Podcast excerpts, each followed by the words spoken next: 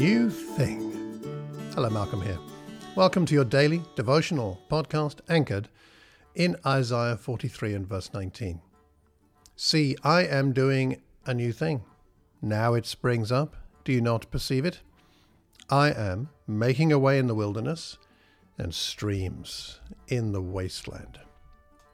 Now, we're currently looking at God doing a new thing in the life of Nehemiah, and today we're going to explore Nehemiah's Lament Part 1. We read in chapter 1, verses 1 to 4. Nehemiah says that when I was in Susa, the capital, one of my brothers, Hanani, came with certain men from Judah, and I asked them about the Jews that survived, those who had escaped the captivity, and about Jerusalem. They replied, The survivors there in the province who escaped captivity are in great trouble and shame. The wall of Jerusalem is broken down, and its gates have been destroyed by fire. When I heard these words, I sat down and wept and mourned for days, fasting and praying before the God of heaven. What Nehemiah is doing here is more than just praying, he is lamenting. And the topic of lament is not something we talk about a great deal in our churches, at least historically where I've been connected. However, it is a significant theme throughout Scripture. By some calculations, the book of Psalms contain around 60 psalms of lament. Some people think it's a lot more than that. There's even an entire book called Lamentations. Nehemiah is known as a man of action and for good reason. However, we will focus here and in the next few podcasts on his lament because without his lamenting, his actions mean nothing and we misunderstand his actions. Think about his lament here. Nehemiah is not directly or personally responsible for the problems in Judea or Jerusalem, the walls, the gates, nothing to do with that. But he responds to this bad news by taking it, in a sense, personally and taking it directly to God.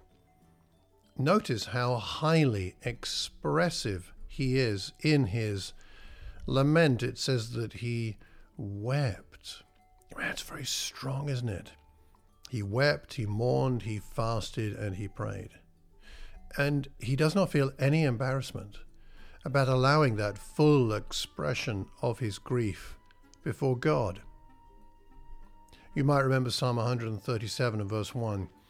By the rivers of Babylon we sat and wept when we remembered Zion. Remembering a former time, remembering a better time, and recalling that now is a time of shame. Think of Jesus in Hebrews 5 and verse 7.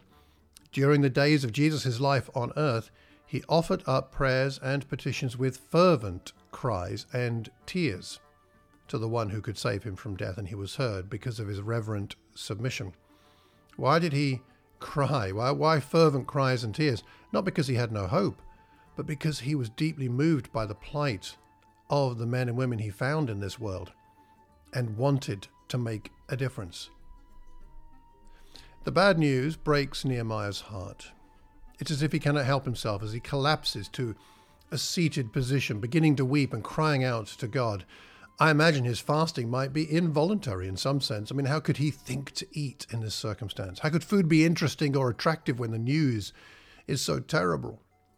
Not all prayer is like this, of course, but there are times if things are going to change, if God is going to be able to do a new thing, when we must face up to what is broken, in other words, that which is not as God intended. So why not today? Take some time, take something that's broken to God today, take some time to bring that to Him and dare to express yourself to Him without holding anything back. I hope that you find your heart, your life, your congregation, and your world inspired by God doing a new thing. Until tomorrow. Take care and God bless.